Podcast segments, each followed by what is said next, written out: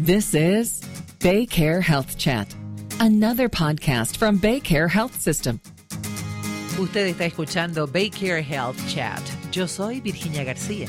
A menos que midan más de 4 pies y 9 pulgadas, los niños menores de 8 años deben viajar en un asiento de seguridad. Como padre o mentor, usted sabe que deberá usarlos desde recién nacido y por el tiempo más largo que sea posible hasta que el niño llegue al límite máximo de peso y de estatura para ese asiento. En este episodio de Baycare Health Chat hablaremos de cómo mantener a nuestros hijos a salvo cuando están en nuestro automóvil. Nuestra experta en la materia nos dará consejos para poder lograrlo. Gracias por ser parte de este podcast de Baycare Kid Wellness and Safety Center. Nuestra invitada de hoy es Betty Clowney, quien es la especialista en bienestar y seguridad de Baycare Kid Wellness and Safety Center, con quienes ha trabajado por más de 16 años y además a quienes ha asistido en la prevención de lesiones infantiles. Betty, bienvenida.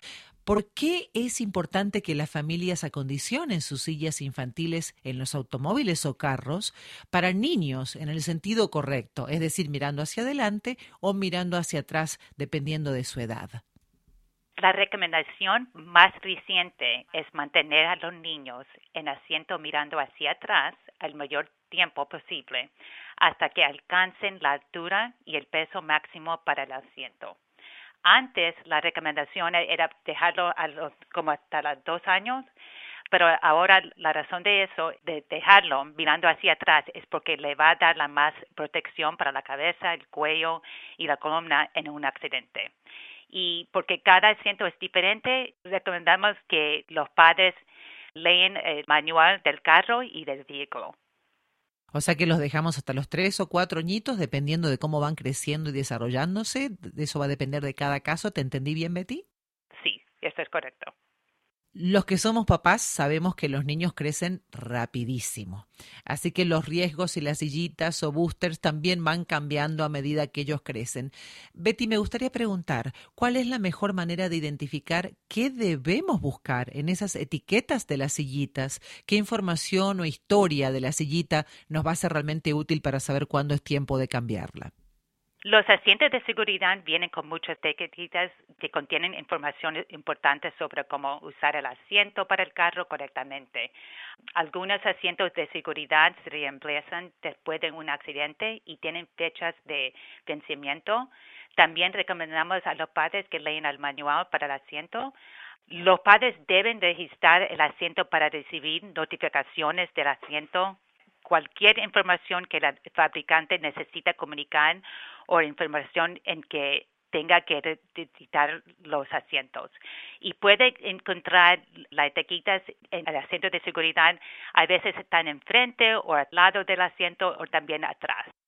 Bien, así que es importantísimo registrar esa sillita de nuestros niños porque, como nos está diciendo Betty, conlleva muchos beneficios.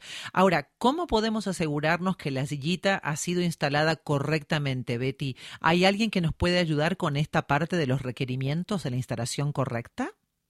Sí, para preguntas de instalación lo referimos a nuestros técnicos. Nuestros programas ofrecen tratamiento y educación en el uso y instalación de un asiento de seguridad y cada cita dura aproximadamente 45 minutos. La página de web es baycare.com kids.org.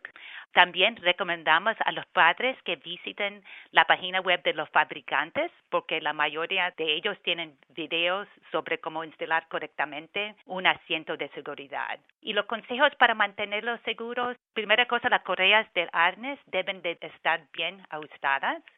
Un asiento bien instalado no se mueve más de una pulgada si trata de moverlo de lado a lado o adelante o atrás y el exceso de ropa previene que las correas se ajusten bien.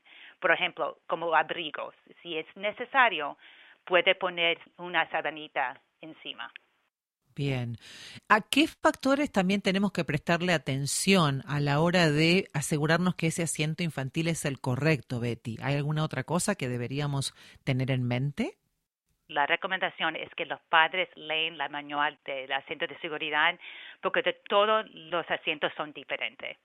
Y es muy importante que you know, cada asiento es diferente y cada niño es diferente. So, recomendamos que siempre lean el manual del vehículo y también del asiento de seguridad.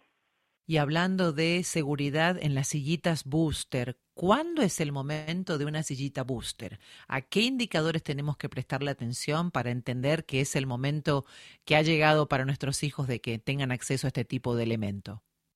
Recuerde que cada niño es diferente. Lea las instrucciones del fabricante del asiento para chequear el máximo altura y peso. Siempre recomendamos lo máximo, no lo mínimo. Pero cuando pueden usar un booster, recuerde que debe usar un cinturón de regraso y hombro. Y justamente iba a ser mi próxima pregunta. ¿Cómo hacemos para asegurarnos que esos cinturones de seguridad están colocados adecuadamente en un niño, Betty? La correa del cinturón debe pasar sobre el hombro y la cadera. Bien, como los adultos prácticamente, ¿no? Sobre el hombro y sobre la cadera. En cuanto a los juguetes, en la cunita o en el Moisés, eh, todos sabemos que no deberíamos llevarlos porque pueden provocar cierto ahogamiento o sofoque. Ahora, ¿qué pasa con los juguetes en el asiento infantil que va en el auto? ¿Podemos llevar algunos juguetes o es mejor no hacerlo? No recomendamos agregar o modificar el asiento de ninguna manera. Agregar mantas o juguetes al asiento puede limitar la protección que proporciona el asiento.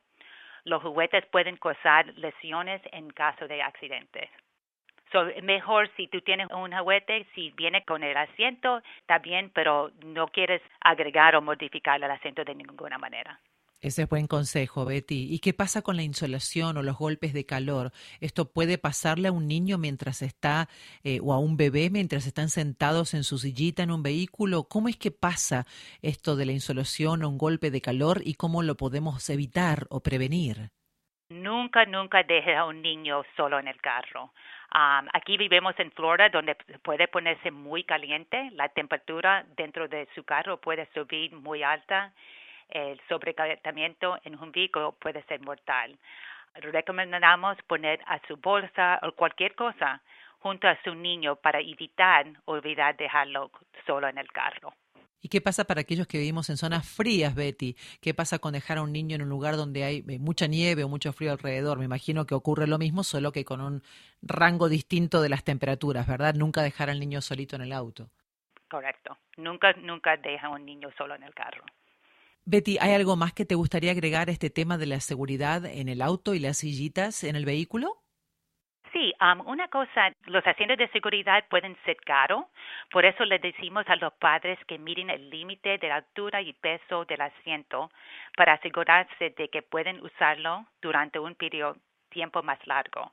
También recomendamos a los padres que compren un asiento para el carro con el que se siente cómodos al hacer cambios y no recomendamos comprar asientos usados porque no sabemos la historia o si estaba en un accidente. Tampoco sabemos si ha, habido algún cambio en el asiento.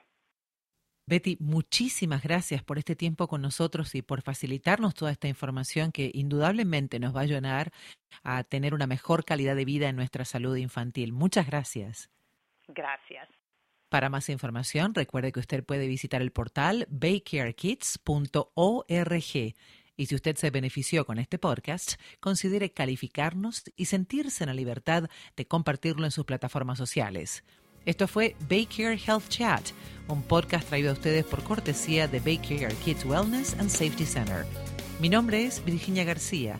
Gracias por su sintonía. Hasta la próxima.